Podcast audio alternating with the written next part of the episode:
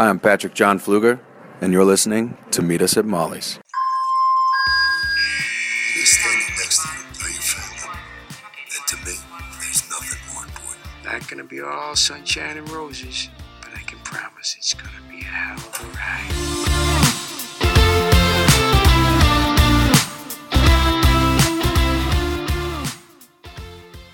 Hey everybody, welcome to Meet Us at Molly's episode 98. Brenna, 98. I know, it's crazy. You know what happens in two episodes? 100. 100! I mean, we've already technically hit that number if you're including bonus episodes and interviews and things like that, but it will be our 100th recap, I know. which is like bananas. Crazy. So crazy, I know. We had an initial goal of hitting 2,000 followers by our 100th episode, but you listeners are just the best ever, and we love you so much that we have already surpassed the 2,000 mark. So, eh. yeah, you guys are awesome. We heart you. Yes, you can't see. I just made heart the heart motion towards the camera. Bryna saw it, and that's what matters, I suppose. anyway, so today we're going to go ahead and cover Chicago Fire Season 5, Episode 16. This is called Telling Her Goodbye. This was a suggestion made to us by listener Angela.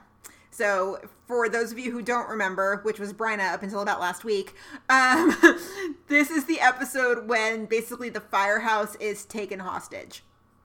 That's kind of the best way to sum it up. Yeah, I I really did not remember this until I watched it, and even after I watched it, I was like, I still don't remember this. And then when I was like working on it and like looking up some things, I realized this is the episode right after the big crossover where Lexi dies, and I have a feeling that's probably why I don't remember this because I was so engrossed in my feelings over that that I just like blocked this episode out. Yeah, and it's interesting timing wise where this episode falls. But I mean, we'll get into that, but we should talk about the news before we yeah, do so. yeah, yeah, yeah. So, you know, last episode we had episode descriptions for 717, 617, 517, 417. I'm sorry. I'm just naming random numbers now. Uh, yeah, so we basically had descriptions for 417, 717, and 617. This week, well, also this week, because our other episode was on Monday, um, we've also been hashtag blessed with the descriptions for 418, 718, and 618. So these will air the first week of April. So what, like April 8th, 9th, 8th? I think 8th. No, the 3rd? Am I completely off? the sixth. No, hold on. Nope, the third. The third. You're off. The 3rd. I, was completely off, yeah. See, we're both going out of town next week, so my calendar is already completely messed up, as you can see. Anyway. All right, Bryna, please take us through the med description for 418. Yes. So Med 418 is titled "Tell Me the Truth," and it reads. Dr. Rhodes receives an alarming phone call that prompts him to rush out in the middle of an important surgery. Dr. Halstead comes to the aid of an FBI agent who is brought into the ER, but he suspects there is more to the story than he is being told. Dr. Manning and Dr. Choi find themselves on opposite sides of a major disagreement over doctor patient confidentiality. Where would you like to start? So much to unpack here. I guess let's just start at the beginning with Dr. What up Connor's up to. So, the speculation on Twitter about this got really dark really fast. Yeah. Yeah. So a lot of people were like, something's wrong with Cornelius. Maybe he's on his deathbed. Like, it got extremely dark about two seconds in. Yeah, I saw that. That was in our mentions or something. Or you had responded to a tweet where you had seen that, and I was like, whoa, that was fast. That escalated quickly. Yeah, Yeah. crazy. I don't know, though. I mean, something bad has to happen, right? I mean, they use the word choice alarming, so something bad has to happen enough to like prompt Connor to like drop what he's doing in the middle of this important surgery and like go take care of it. Yeah, and the other interesting note here is that it doesn't say anything about Ava being in surgery with him, so it could have something to do with her.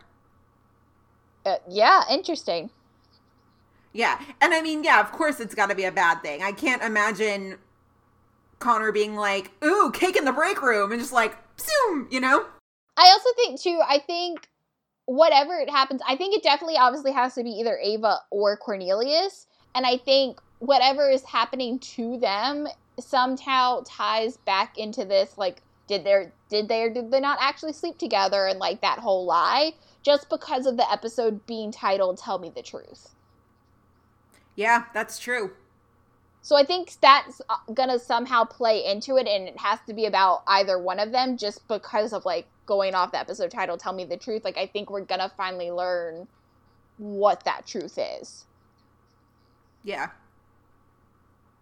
Yeah. Interesting. So, uh, Will. Will. Um, that FBI agent is definitely Dr. Lee. Not Dr. Lee, Agent Lee. Been watching too much med. apparently Yeah. Um, something I think here is interesting though, like when I first read that, obviously we were texting about it and we were like definitely Agent Lee. My first immediate reaction though, and I haven't really thought about this enough, but do you remember that time Severide was sleeping with was it an FBI agent? Or what was she? Yes. She was an FBI agent. And then she got shot and then died, and that was a whole like weird storyline in and of itself. Oh, oh, no, you're thinking of little JJ's mom. There was another FBI agent, like early, early on. He slept with another there FBI agent? unless this was the same one. But no, he never slept with JJ's mom, I don't think. No, there was another one when he Oh no, you know who I'm thinking of? You remember in season 4 when they bumped him down and he had to go to some like leadership class and Patterson oh, yeah, came in yeah, yeah, yeah. and he met the girl in that class and started banging her because of course. Um okay, I was getting them confused. But you, the FBI, regardless, he slept with an FBI. He was sleeping with an FBI agent too. Did he sleep with the FBI agent? I don't I thought they were just like not colleagues, but Or maybe he at least made out with her. I don't know. He definitely did something with her. And then, like, the next episode, she gets shot and dies. Okay. Okay. No, I, I know exactly who you're talking about. This just took me back to that. I don't know why, but that's just what that took me back to. Yeah. Yeah, that that makes sense. And I didn't even think about that. Hmm. Interesting. I feel like Will dating an FBI agent is just going to be such a trip because, you know, Will's going to be like, "Oh my god, what you do is so scary." And she's going to be like shooting bullets like, "What? It's just a normal day." When it's just, I mean, we've talked about it too, but like, also just the fact that it's not just any FBI agent, but like the FBI agent who was involved in his case and like, you know, Yeah. contributed to Will's PTSD and you know everything he's gone through and obviously the dissolution of his almost marriage like I mean it's just kind of like crazy when you think about it. Yeah. Definitely. Yeah. So Natalie and Ethan have a disagreement. Not surprised. I mean, I like that we're seeing that pairing because obviously we're always here for new pairings. Um, but I'm not surprised, and I'm not surprised that it's over doctor-patient confidentiality either. And we we all know who's going to be on what side of that. Oh yeah, for sure. Well, maybe. I don't know. Maybe they'll throw a curveball, but yeah. Yeah. Well, right now it seems predictable, but yeah, like you said, it could throw us a curveball, but who knows? Yep. So that is Med. On Fire, uh, 718 is called No Such Thing as Bad Luck. So it says Severide gets angry at Cruz when he feels his orders were disobeyed in the field. Bowden reconnects with an old high school friend during a call to a house fire. Herman has issues when one of his favorite knickknacks from Molly's goes missing. I don't want Severide and Cruz to fight. I know. I know. Especially when they just had the whole thing when Cruz went to fuck, I can't remember the name of or the number of the house. But when Cruz was going undercover in the crossover and Severide was like, I miss my right hand man Cruz. Where is Cruz? And then now we're gonna see them fighting. Like, no, don't give me that. don't give me that. I have always felt that the Severide and Cruz relationship was so seriously underrated because Cruz looks up to Severide so much. so much. Like the same way that Mills used to look up to Severide, Cruz looks up to him. And so I really wish they would explore that, but you know, I, I don't want them to fight. Yeah, I mean, we. I think it's interesting. I think you could even argue too. I mean, granted, in season one, we got to see a little. I mean, more of the Cruz and Casey friendship, but like even just Cruz's relationship with both of them, like it get his relationships with like Herman and Otis and Mouch obviously get way more attention, but like his relationships with both. I mean, lieutenant and captain, like, I think it's just very interesting. Like you said, I think they do go a little underappreciated. Yeah, for sure, for sure. So that'll be interesting. But yeah, what other notes do you have about fire? I mean, my first reaction when I saw that Bowden reconnects with an old high school friend during a call to a house fire is just like, what is it going to be like when you go when Bowden like walks into this guy's house, or I'm assuming it's a guy, but like this person's house that's on fire, and it's like, oh hey, I know you. Like, didn't we know each other in high school? Like, what? Like, I don't know. That was just my first like thought of how this goes down. See, and that's interest. That's interesting that you think it's a guy because I was sitting here wondering. I'm like, is this a guy friend or a girlfriend? Oh, I know. Melissa Ponzio has been back on set as Donna, so I don't know. Who knows? Who knows? Brenda, take us through PD, please. So PD's t- um, episode is called "This City," and it says, "With the threat of a gang war looming, Voight and Ray Price must organize a peace summit and to end the bloodshed before more innocent people get hurt. Burgess evaluates her future with Blair. Blair being Charles Michael Davis' character. Ooh. So, spoiler alert, Price is gonna live. yeah, that was my first thought. I was like, oh, so Price lives. Okay. Yeah, yeah. And Burgess evaluates her future with Blair, meaning that it's heating up between Price and Kelton. Yep. And maybe we'll actually see more of Charles Michael Davis for more than one scene. Would be nice. Maybe, yeah. That'd be nice. Maybe. I know. Hasn't he popped up on another show that's on right now? Shit. I definitely feel like I just saw him in something recently. I caught no, I didn't catch the end. I caught For the People last week, but I don't think that was the show. No, I think it was. I think he was in the commercial. I haven't seen it, but I think that was it. Okay. But I think that was it. Okay. I don't know. He's in We'll have to everything. Dear Lord, he's like as soon as like I was also rewatching some old um, fuck, I don't even remember what it was, and I was like, oh shit, he's in that too. Like he's literally been in like everything I watch. Mm-hmm. Yeah. So.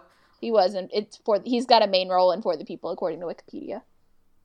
Ah, cool. Okay. Yeah, I caught that episode after something I was watching the other night. And it wasn't bad. I don't know. But yeah, that's what we've got in terms of news. Um, you know, light news week shows are still on hiatus. So ready for them to come back though. I know. Yeah. Yeah. Yeah. Uh, yeah, but that's about all we've got. You guys know the drill though. If you see anything, you know, pictures, articles, whatever, please send it to us, tweet it, email us, however you would like. You guys help a lot with that and we really, really appreciate it. So, shall we jump into the episode? Let's do it. Okay, so like we were saying before, this is 516, Chicago Fire 516, telling her goodbye. This was suggested to us by Angela, one of our listeners. Thank you for that.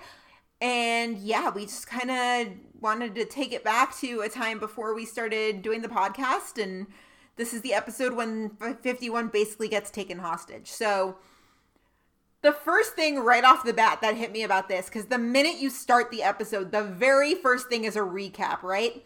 And the very first face you see is Anna. No big deal. I know. And it's like the first thing, not even like after the recap, but like it's like one of the first things that gets mentioned too, because Stella goes into Severide's quarters and they're talking about Anna and how Stella's so happy for him because he looks happy and yada yada yada. And I'm just like, oh my god. Like Mhm. all the actual feels. We should do one of those, even though it would kill me. We should do like her first episode or something like that over the summer. I mean, I was thinking we would do the episode when she passes and just get like really wine drunk and cry. We could do that too. I would definitely need wine for that, but we should definitely do one of her like actual episodes this summer. Yeah, for sure, for sure. But yeah, that's the first scene up, and it's like Throwback Thursday to when Severide was happy. Like, ugh. uh, yeah. I mean, he's happy. Stella's Stella's his wingman. It's a whole other time. I know, and it's crazy to think that that was technically. I mean, that was just two seasons ago, and like, look how different things are. But yeah, crazy. So crazy, I know. And it was like Anna had just gotten the job at Med, and like Yeah, they she Yeah. literally just gotten the job at Med and she was gonna move to Chicago and they were gonna be so happy and I'm just like, oh my god, all of the fucking feels. Yeah, yeah. So that's why it's interesting that you were saying before you were like, you know, this is right after Lexi died because this is also right after Anna comes back. And so it's just such a different time period when it really wasn't. It was only like 2 years ago like you said. It's crazy. It's I mean, yeah, it's crazy. And we still have Gabby and that had a different feel to it. Like it feels like it's been forever since we've had Gabby. It's only been one season. It's not even been a whole season. Because I mean, Right, she right. technically was even in the first episode of this season, so like it literally hasn't even been a whole season. But yeah, I, that's something I noticed too because there's that moment between Gabby and Matt. There's like a big, um, not like their biggest moment, but there's like a significant moment that happens between them in this episode. And even that, I was like, oh shit, like that's like a completely different relationship. I mean, at this point now, and that was just two years ago. It's crazy. So it's not it's like throwback to when Seb was happy, but also throwback to when Casey was happy too. Mm. Yeah, it's just it's crazy. And I think at that point too, I mean, obviously Stella had only even been around for like half I mean a season maybe at that point cuz she came in like the middle of 4 towards the end of 4. I think that's right. I mean, it feels like she's been around just as long as Brett, but I think you're right. Yeah. So something along those lines. But yeah, so for her, I mean, she was still relatively new at that point and that's just like, oh my god. Like it's just crazy to think about. Yeah, it is crazy. It is. So, I mean, the episode starts really normal. They're just kind of having a normal day. They're, you know, giving each other crap, whatever. But outside, there seems to be some sort of turf war happening in the neighborhood. Which there is one funny part of this when, you know, they, it might be, it's either, I think it, it might even be after, no, it's before they hear the gunshots. They're talking about the turf war because Gabby and Brett get called to a gunshot wound. And Otis is like, oh yeah, this gang is fighting with that gang. And everybody just stops and side eyes him. And he's like, what? I'm, I'm in on the drill rap scene. I know what's going on. And okay, Otis. Like, okay, whatever. Yeah, only Otis. Only Otis. Okay, so the whole, the big part of this episode is that, you know, Severide, or Severide, Stella, Stella and Casey, they're in the roll up, they're whatever, they're talking, and they hear gunshots go off. So they see these people rushing towards the firehouse. They try to shut the doors. They can't shut them in time. And basically, this group of teenagers really, they take the firehouse hostage. Now, I mean, I have a question here, Ish. You know, if you're gonna like fire your gun and then you're gonna run, is are you really gonna run right into a firehouse? I feel like if you're wanting to like hide out, you're gonna run into like a Walmart or something. I don't. I. Th- it's interesting. Yes, but I guess at that point too, like, a. I don't know. I think a firehouse is somewhere they can theoretically. I don't know. I like keep trying to justify it, but like I can't come up with like a good justification on why they run into the firehouse. The only other justification I can think for is there's literally nothing else around that firehouse. Yeah, I, I speaking. But- yeah, I mean, yeah. I guess what are they gonna do? Run into someone's like apartment? I, I don't know. I think at least in the firehouse there are other people around. Or if they were to just run into like some, you know, whoever lives closest by like his apartment, like what? They're just gonna be able to like the other gang is gonna be able to barge right in, and you know, it's gonna be just as nasty as it would be out on the street. Like at least in the firehouse there are other people around, and you know they can shut the doors and it is like theoretically a safe space. I mean, it's obviously not when you're hiding out from a gang war, but like theoretically it's supposed to be a safe haven. I feel like Firehouse 51 is like the second worst place they could have run into. The first just being like a police station. Yeah, but I mean, in their eyes, I mean, they were able to take them hostage and like control the mm-hmm. situation. So, like, was it really that bad of an idea? I mean, obviously, they all end up getting arrested, so it was. But like, in the moment, was it as bad of an idea? Because they were able to take control of the situation. So, True. True. I guess I see that too because I mean obviously if it's a firehouse, yeah, they're going to shut the doors. The other gang is not just going to, you know, storm right in or are they? I don't know. But still. and theoretically, had they left, I mean, like, I don't know. I mean, obviously, we don't really have a good sense of how long this actually took place, like whether it was like over, I'm assuming over like four or five hours. But like, had they left earlier on, like almost as soon as they got there, and once they knew the gang was, that other gang was not right outside the firehouse anymore, like they could have easily have escaped without like the SWAT team being out there, but they just hung around too much and they were bonding with 51 and whatever. And so then SWAT came and then it became more of an issue. Like they could have gotten away quicker than they actually did. It's true. It's very true. Not the smartest criminals in the world. No. But I mean, we're going to, that's something that I think is interesting too. And we'll talk about that in a second. So, Yeah, so obviously they get taken hostage, but you know, Bowden's Bowden. He just kind of sets the terms. He tells the guy, he's like, you know, you show respect, we show respect. Like, you know, I'll control my men, you control yours. And they do. But uh, while this is happening, our uh, our boy Severide is just kind of MIA, just kind of taking a really chill shower and whatever.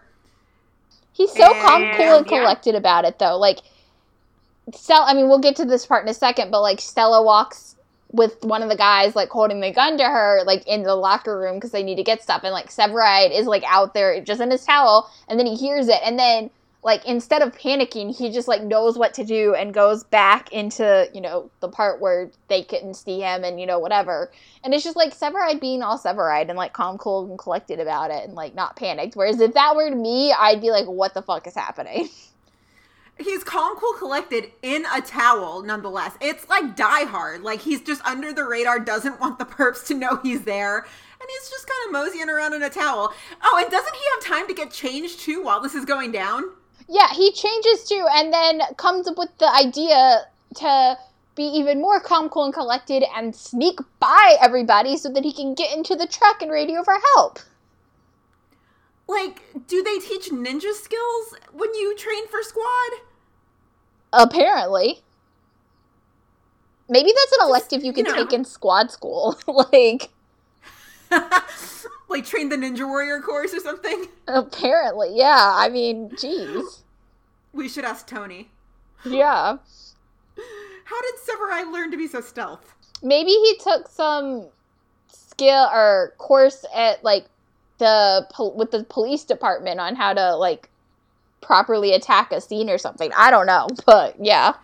Yeah, something like hostage negotiation. But I, I, I like the idea of him taking like ninja training at the academy much, much better. Yeah, I I do too. I think he took that as an elective in his spare time. Yeah, it's a way more entertaining narrative. Him teaching the like Gabby's class and stuff like essentially paid for his uh, taking an elective like randomly hit that ninja skills elective.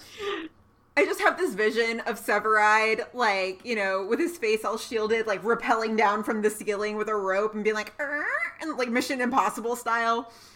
But the thing is, it's like it's not too crazy to imagine because I know Severide would kill it.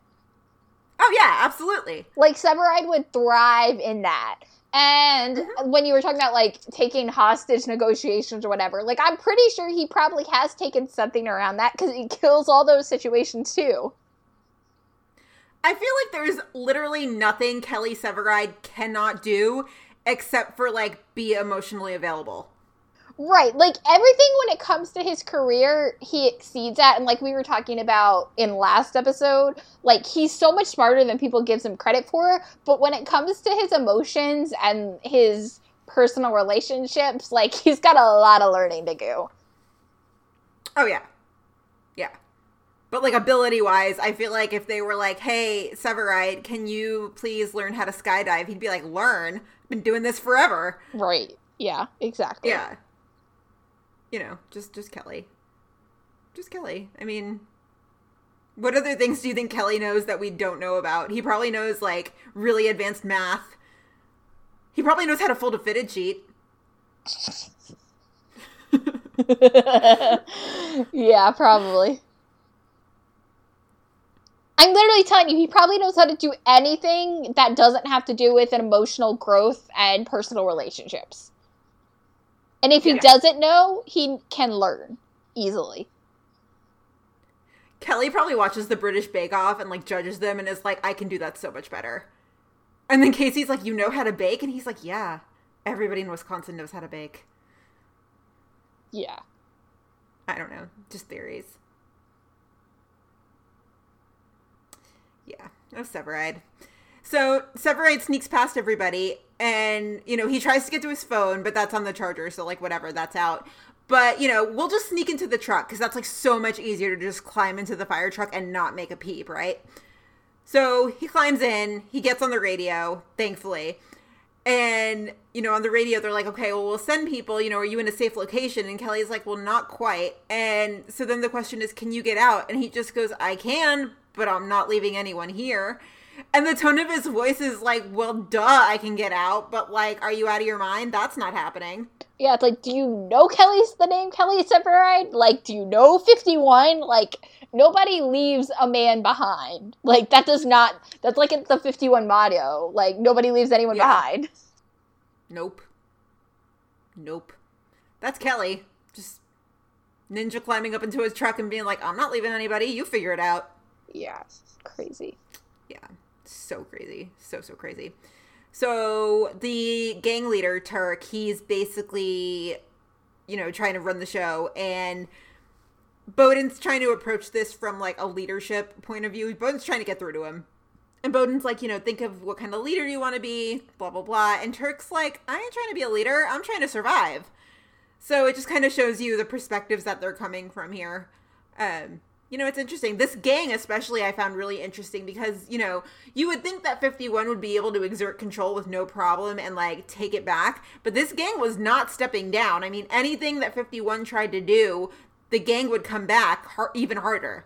Yeah, well, and if, at one point too, I mean, the gang started like fractioning off because you had Turk, who mainly dealt with Bowden and like the people in the common room, but then you had the guy who I don't know if they ever really named, but if they did, I totally forgot his name. That like we'll talk about eventually, who like goes after Stella, and then you had obviously JB, who's the guy who seemed like the most calm and was just kind of like coerced into it, like the kid um, that Stella also dealt with, but like they like started like fractioning off to the point where like at one towards the end it just becomes like Turk and then unfortunately JB because JB doesn't want to threaten his family.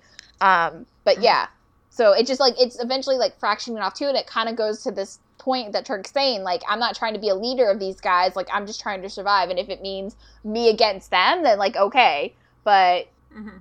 I'm just trying to survive, and that's what's most important. Whereas, like you said, I just thought the whole Bowden stuff too. Like Bowden, of course, would approach try to approach it as like, yeah, these guys might be in gangs, but like there is like good qualities to a leader, and if you're gonna be a leader of somebody, like you should at least embody the good qualities. But that's not how this guy sees it. Like this guy just sees it as survival. So Yeah, yeah. So Dawson and Brett, they are coming back to 51. They get it over the radio, like, don't return to quarters. Just don't do it. And Gabby's like, uh, everything looks fine. And she's like, no, no, just just don't do it. Trust me.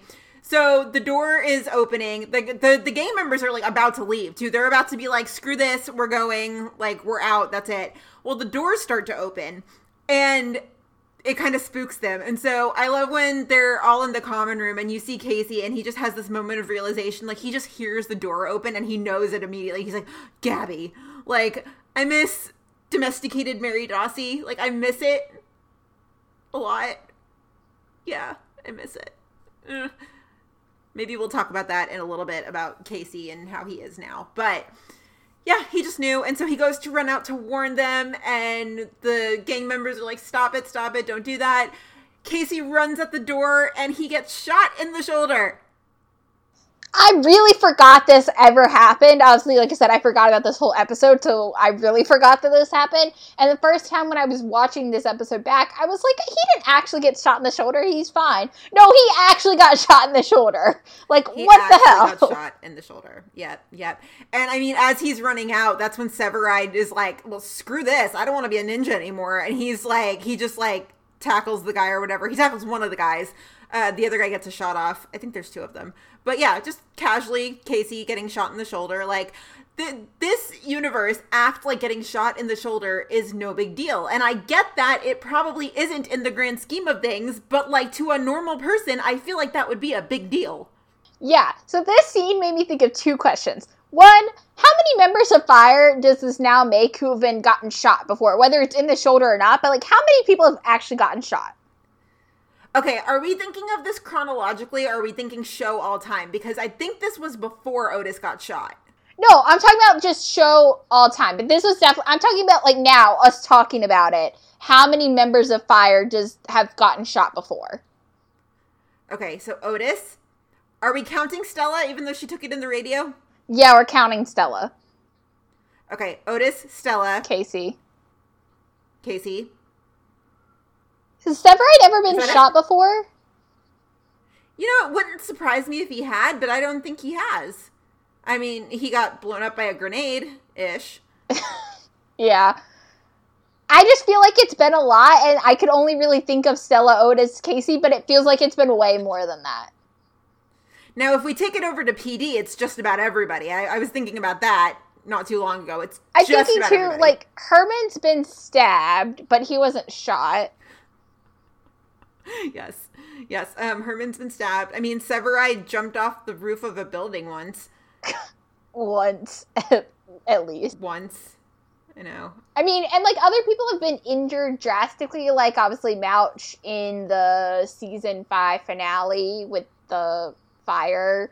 Um, Mhm. like people have been injured before. I just seems like shot is like definitely a reoccurring theme, but maybe it's not as common as I think it is. I don't know. I just saw that and I was like, shit, how many members of fire does that actually make? It's true. I feel like three is a lot, but I mean, also in the grand scheme of things, they're doing pretty well. How many people on Med have been shot? April, Dr. Charles, Will wasn't shot, was he? He did the shooting. Will. Yeah. Who did he shoot? Didn't he shoot someone in this see in the med finale or the winter finale? No, that was Jay. Okay, well, never mind. Never mind. So April, is it just April and Dr. Charles? Yeah, but that's still a lot when you work at the when it all happened at, at in the hospital. Like that's still a lot. Yeah. yeah, this is a really horrible game. How many people on this show have been shot? Well, the other question in this moment, I it was when I was watching the scene that I came up with the question. Although we could have asked this earlier, how many hostage related scenarios has Fifty One been in? the house as a whole or just like individuals? Um, well, I can think of two other house related ones, but we could go with individuals too. But I feel like that's like way too many. Yeah, because then you get into like what defines a hostage scenario. Okay, so group wise, what are yours? Because I can't think of any. So the prison one in the season one finale, which I also want to do an episode on because that's just such a great episode.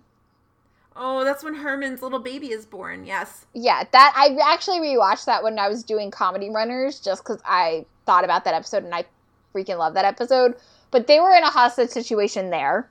So technically not at 51, but that was definitely a hostage situation. And then I don't know if this really counts. I guess it's more of a takeover than a hostage situation.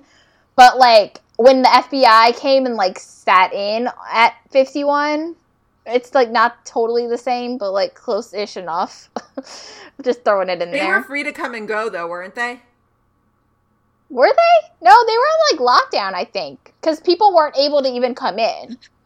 I, I mean, they were like Mm. free, like they were like they weren't obviously being held like this with guns to their head, but like Mhm. they weren't really free to like come and go either. Yeah. So I, it's like a stretch, but like that was what I, and that's honestly when you texted me this and we were talking about this for the first time. That's the episode I thought Angela was talking about. And then I was like, we already Yeah. did that one. And then you were like, no, no, no. When 51 gets taken hostage, I was like, 51 gets taken hostage? Like, what the fuck? Um, but yeah, those are like my. But I just feel like they're too. Like, they're always in hostage related scenarios. Yeah, just about. Just at least about. one a season, whether it's an individual or the group, somebody's always being taken ho- held hostage. Yeah, yeah, yeah. So yeah, I mean, like we said, Severide jumps to Casey's defense because, of course. Um, but then, of course, you know, Severide kind of gets the shit beat out of him too. And every time Severide gets into a fight scene in this episode, my first thought is not the face, not the face. Oh yeah, we'll talk about his fight scene at the end. But like my first reaction when I like they start beating the shit out of Severide too, I was like, stop messing with our favorites. Not cool, bro. Not cool. For real, like this is their house. Leave them alone. Yeah, serious. Let our people live. I wouldn't want anyone to be beaten up, but like especially Casey and Severide, just like let them live. Like stop messing with them. Mm-hmm. Mm-hmm. Yes. Yes. Yes. Brenda, will you take it from here? Yeah, I can take it. So, I mean, this happened technically, I guess, a little earlier in the episode, but Stella was sent to the bunk room to help the guy. So, when they first come into the firehouse, one of the guys had been shot in the chest or stomach, somewhere along, somewhere there. And Stella, because she's the only paramedic there, even though she isn't a paramedic, but paramedic trained, she volunteers to help the guy. And so they take her into the bunk, and someone goes with her to keep a gun to her head, of course. And that guy's JB. And Stella starts bonding with JB because she legitimately needs her help to take care of his friend who's been shot. And, but then, of course, once Stella starts bonding with JB, another gang member comes in to check on the situation and sees them bonding is like, whoa, whoa, whoa, like, what's going on? Like, what the fuck are you guys doing? And that other gang member even says, like, this ain't no hospital. Like, he ain't your nurse. Like, your job is to keep my man's alive. Like, what the fuck are you doing? Mhm. And so this other gang member that comes in thinks Stella is trying to kill the guy who's injured and was just lying about knowing what to do so that everyone has time to like think of a plan and you know try to get the gang members on their side and so he takes her into the locker room and like opens her locker and like pulls down one of her pictures and like it's these your loved ones and like threatens them and Stella ends up hitting him and he hits back and basically knocks her unconscious on the floor This was like violent. Yeah. That's what I'm saying is like Turk never got violent, but then they started fractioning off and this guy became his like own guy essentially and got really violent. Um Yeah. that's what I was talking about earlier, but yeah, he got very violent very quick. For real. And there's two things here too is that uh, this is the first time that we find out that Stella is, you know, paramedic trained. So that was kind of interesting because when she says it, we're all just like, what? Oh, okay. Just going to jot that down. Um, but yeah, no, this scene especially was like super violent. She hits him, but then like he thrashes her against the lockers. But then they end up forgetting about her for like 15 minutes. Yeah, she just lays there and nobody questions like where she is or anything. And so there's still though con- the gang member still wants help for his friend or for the guy that's injured. And so they go back and they end up getting someone else and they end up getting Otis. But of course, like nobody else really has like deep paramedic knowledge. They just all know basic life skills, which they say. But the gang member's like, okay, we'll save him. And Otis is like, I don't really know what to do. Like, I just know like basic care. And so Otis ends up, they end up working something out where Otis is able to talk to Gabby on the phone and Gabby can walk them through it. But when Gabby starts asking for literally any information about what's going on in there, that's not about how to walk this guy, uh, walk Otis through a pneumothorax, um, a tension pneumothorax, they're like, uh uh just like keep it to the attention pneumothorax. And so she's able to walk him, Otis, through how to deal with a tension pneumothorax on the phone. And as soon as that's done, they're, they're like, oh yeah, okay, bye. And Otis ends up, you know, doing it successfully and keeps the guy alive um, for now. But I love how Otis was like, like he pulls the needle out and he's like, "Holy shit!" He's like, "Gabby, I did it," and he just like wants to keep talking about that, but the gang's like, "Stop! Like, refocus. What are you doing?" The thing that I thought was interesting, though, and maybe just because we've watched so many of these shows, to me it's common knowledge, but like Otis didn't know what a tension pneumothorax was. like, I feel like as someone who's at least somewhat knowledgeable about medical stuff. I mean, granted, like we said, they're not paramedic trained, but he couldn't even get the like word out or like remember that's what it was. Like, I don't know. Maybe it's just because we watched too many of these shows and we've heard that attention pneumothorax 10 million times, but that seemed weird to me. Well, you know why I knew what it was is because it's what Herman had in the pilot. Oh, yeah. I mean, I couldn't tell you specifically what it was. It's just if you were to tell me that, I'd be like, "Oh, Herman had that in the Chicago Fire pilot." I'm surprised I could even. I knew how to spell it without looking it up in for this outline. Like I like that's how many times I've heard it was like I knew how to spell it. Um, yeah. But like I just I don't know. Again, I feel like Med's talking about it every fifth episode, so maybe that's just why I feel like it's more common than it is. But like I was but just also surprised. okay. In Otis's defense, he had a gun held to his head. True. I mean, very true. I just, like I said, that was just me, and I was just like, huh? Like, how do you not know what tension pneumothorax is? Duh, Otis. Like, Especially like being around Gabby all the time, who probably is always talking medical stuff.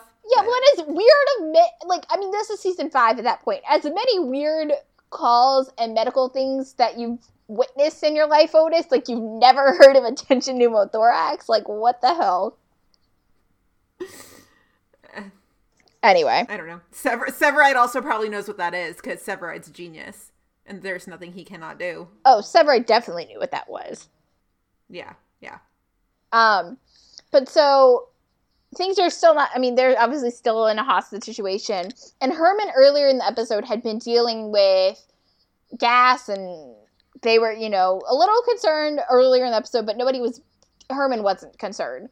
But then Herman ends up collapsing on the floor, and everyone thinks he's had a heart attack. So the gang members, they work out a deal with the gang members to like basically get him out of the firehouse, so he can obviously because at that point SWAT and everyone's outside. So if they just stick him outside the uh, the house, then he can get the help that he needs.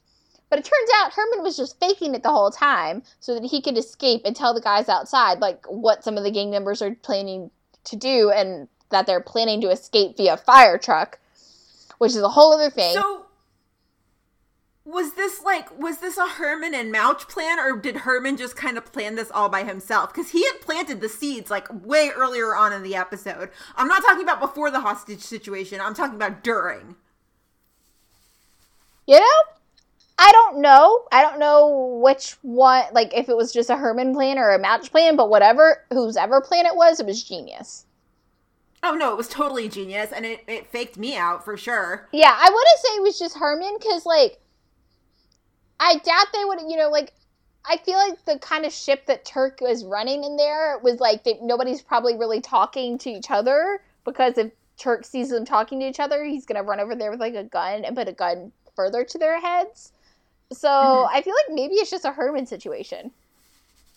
I mean, that's pretty damn smart. Only Herman though. Oh, for sure, for sure. Only Herman. Um, let me see. Let me go.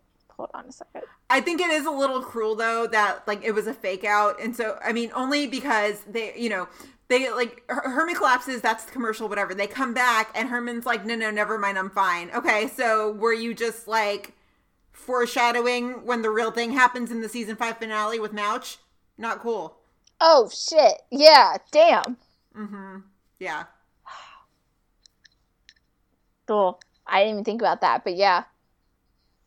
So, like I said, Herman telling the guys outside, the SWAT guys and stuff about what's going on and the gang members trying that they're gonna escape via fire truck. So basically, they realize the gang members inside start to realize that like they're kind of screwed what because SWAT showed up and whatever, and like they actually have to find a way to escape. So Turk starts asking Bowden about whether the squad truck can handle fire shots or bullets, and Bowden's like, absolutely not. But of course, Turk's like, well, fuck yeah, we're gonna do that, and that's how we're gonna escape. We're just literally the door's gonna open, and we're gonna ram through all the SWAT guys and ram through the ambulances, like ram through everything outside, and just I thought he just wanted to turn the squad the squad truck into like a battering ram and go like right through the door and everything. I mean, I'm assuming they would have opened the door, but like they could have driven through the the bay too. I don't know, but regardless, they want to ram through the people outside and go Bad to freedom. Mhm. But so we're back outside again, and JB JB is the kid who just kind of seems like he got coerced into it because you know that's what everyone else around him's doing, and you know just is feeling really the peer pressure to be a part of the gang life. His mom is showing up outside. And so Brett had met her and they were talking and she was saying that her son was inside. And so Brett comes up with this idea to use her to try to get through to her son via megaphone outside and see if that would do anything and like maybe get everybody like loosen up the situation. But that didn't even work. That did nothing really in effect. And so we go back again inside. The gang member that threatened Stella and beat her is starts to realize he goes to look for her and realizes she's like gotten up because she's not unconscious on the floor anymore. And she's hiding in the bathroom. And so he starts to go look for her and he's about to find her but not before Severide comes in and knocks him out and after quite the impressive fight sequence. Yes, yes, because he is a ninja. but actually though i think that's maybe Severide's like most impressive fight sequence I'll give you that. I mean, there is that one. There's one like maybe later on in that season, or maybe even in season four, where like a dresser gets destroyed. But I don't even want to like the whole. I don't even remember the whole like context of the episode. This probably was his most impressive, especially because when he throws the guy against the mirror, damn, it like shatters into like a million pieces. Yes, that's the best part for sure. And then he like Oh, yeah. throws him into the bathroom door at one point. Like it's a great sequence. hmm Yeah, and Severide comes out of nowhere. Yeah, and so he Severide ends up knocking this guy out, and basically Severide and Stella are able to escape to a different part of the firehouse and you know get free from this guy. And so at that point, because her with the intel Herman had given them, SWAT ends up like barging in and you know trying to free start to free everybody. And they take down that guy, presumably in the bathroom, one of the other gang members, and so all that are left though that haven't been haven't surrendered yet are Turk and JB. And JB's about to. JB wants to because JB didn't really, I mean, in the grand scheme of things, didn't do anything. But Turk is like, no, JB, you're coming with me. You're gonna open the door, whatever. Turk's got a gun to Bowden's head. He just is gonna says, you know, let me out or I'm gonna kill Bowden. And so they take Bowden hostage into the truck. And Bowden's, you know, gonna go through with it because Bowden knows he has to do that in order to stay alive. And so they have this look though. Bowden starts the truck and is about to drive off, and he like gives this look to JB, who's sitting in the back seat, and they're gonna knock the gun out of Turk's hand. But when they knock it out of his hand, the gun goes off, and it ricochets into JB's neck. And so that prompts SWAT to like SWAT takes Turk and whatever Turk's fine and you know goes assuming presumably gets arrested. I don't know, but JB still has the bullet in his neck, and so Jocelyn's able to remove it and she works on him. but it looks a little touch and go for a while because hello, a bullet in his neck, like Isn't it? It's like pressing against his carotid artery too. It's like cutting off circulation. It's just casually like killing him. yeah, if it had been like 0.01 of an inch closer to his artery, like he probably would have been dead. Yeah, Crazy. Yeah. And so, uh, everyone at 51 is freed, and you know, there's a really nice moment between Dawson and Casey, and Dawson's like, I thought you were dead. Like, I thought you had been, sh- like, I thought you had been killed, and you know, they have like a nice embrace or whatever. But to me, like, the most powerful moment, which I, again, i forgot about this episode, but like, honestly, just one of the most powerful moments was so Brett and Dawson end up taking JB to the hospital because he's gonna be fine, but obviously he has to go to the hospital. And so they leave, but at, there's like a moment where everyone's standing in the driveway of 51, and they're all just kind of looking around each other and like they're standing in a circle and everyone's just kind of looking around each other like holy shit we just you know we just survived a hostage situation like that just happened and they all just take a moment and like look around each other and like really just appreciate the fact that they're all standing there like safe and together like in that moment. And it was just it was just very i found it to be very powerful. And i was just like wow. Like Mhm. it just, like nobody said any words. It was just nothing. Like they all just looked at each other and then walked back to 51 and that was the end of the episode. And i was like wow. Like that was just it ended up being a more powerful moment than i expected or remembered. Yeah, that, that's our squad. I mean, that's that's them. Yeah, and that was the thing too. It was like, wow, like this fam, this unit has always been a family, and they're still going to continue to be a family because everyone's okay. And yeah, it was a very powerful moment. for real, for real. And yeah, I mean that's that's the episode. So I want to go back to what uh, you had mentioned about that Casey scene with uh, Casey and Dawson because Yeah, if we compare, like, let's look at season five Casey, like season six Casey, even, and compare him to season seven Casey. I mean, it's there's a big difference. I mean, as there should be, right? His wife left him. Yeah, there's going to be a big difference, but Casey now is just not happy. yeah. I mean, I think he's obviously he's going through a very big life change and i mean he's dealt with two very traumatic things this season he you know lost his apartment in a fire and he just had a gun pulled on his head and had you know like that situation gone any differently like he'd probably be dead right now and he knows it. Yeah. so he's not only dealt with losing love but he's dealt with almost losing his life twice in the span of like weeks presumably. Three times if you count the pancake by an elevator. oh yeah that too. Um, god yeah that seems like forever ago um but yeah so i think he's you know he's just going through a lot and I, I think he'll get there eventually of course like that he'll be able to find his happy place without gabby. But right now he's just gone through so much other shit. He hasn't even had a chance to like fully recover from like whatever status he his life's at with gabby whether they're divorced or just separated. But let alone be able to properly deal with the two dramatic life changing things that he's gone through. Yeah. Yeah. So I mean I, I definitely had that thought a couple weeks ago where I was like, what what exactly are we doing with Casey right now? But yeah, like I, I honestly kind of forgot about the apartment there for a minute, which I don't know why. But yeah, I mean he, he's going through stuff. It's just not the happy stuff that we've seen from him in the first six seasons.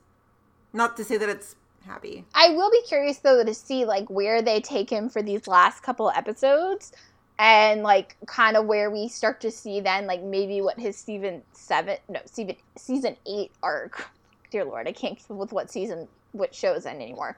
Season eight arc like where that might go. Um Yeah. and like will they bring in like a complete you know because obviously at some point we all know like casey is gonna have another new love interest. I mean we saw it a little bit with naomi as much as i wish naomi had stuck around that uh, it didn't happen. So like whether mm-hmm. they'll bring in like someone completely new whether they'll go kind of where i feel like some fans will want to see it and like where i think we want to see it with like maybe brett. Um i don't know. But i think hopefully we'll start to see the seeds being planted in these last however many episodes six episodes? No seven episodes left. Is that what we're down to? Yeah, seven something episodes like something like that. Like hmm. where we'll start to see like casey's storyline going. Because i think he's got the most question marks out of everybody um Yeah. and so i'll, I'll be curious to see Yeah.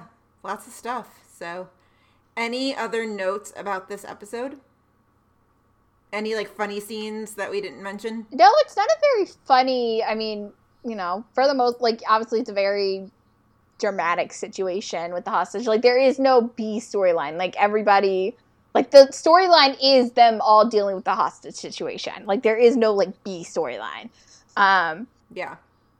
I think, I mean, like I said, I completely forgot about this episode. I like this episode. I, I am glad we did this, um, and I'm glad I went back and watched it because I definitely forgot about it. But yeah, I like this one. I like I like a good hostage situation. I don't know why, but I do. Uh, yeah. Yeah, I mean, this is definitely a unique one. I mean, you don't really hear too much about people taking firehouses hostage. Yeah. But yeah, no, this is this is a good episode. It just, you know, I wish that they had remembered that Stella was unconscious on the floor sooner, but there's nothing really you could do about that. Yeah. So, yeah. But yeah, that's about all we've got. Nice and short and sweet this week. Um, thank you, Angela, for the suggestion. Um, it's kind of fun to go back down memory lane, even though it hasn't been that many seasons. Especially to a random episode where, I mean, granted, like, besides for, like, maybe the first scene, like we were talking about with the Severity and stuff, like, there are no, like, it's definitely more of a filler episode. Like, there are no really big storylines that carry through or anything. But it's kind of fun to go back to just, like, a random filler episode in a random season, like, and just talk about Yeah. it. Yeah. It's a lot of fun. So, as always, you guys know where to find us Facebook, Twitter, Instagram, Tumblr. It's Meet Us at Molly's right across the board. If you like the show, which we really hope you do because you've made it to the end if you're hearing this, please subscribe, rate us, review us on iTunes. We would greatly appreciate that. We found out last week that if you drop us a review and it's from outside of the US, it doesn't show on iTunes. Isn't that so weird? It counts it like it still is recorded but like we can't see it unless we go and look for it specifically like we won't just see it if we go look it up on itunes but like we can we can see them we have seen the ones that we've gotten outside of the country but we Yeah. just have to go look for them in a different place It's interesting.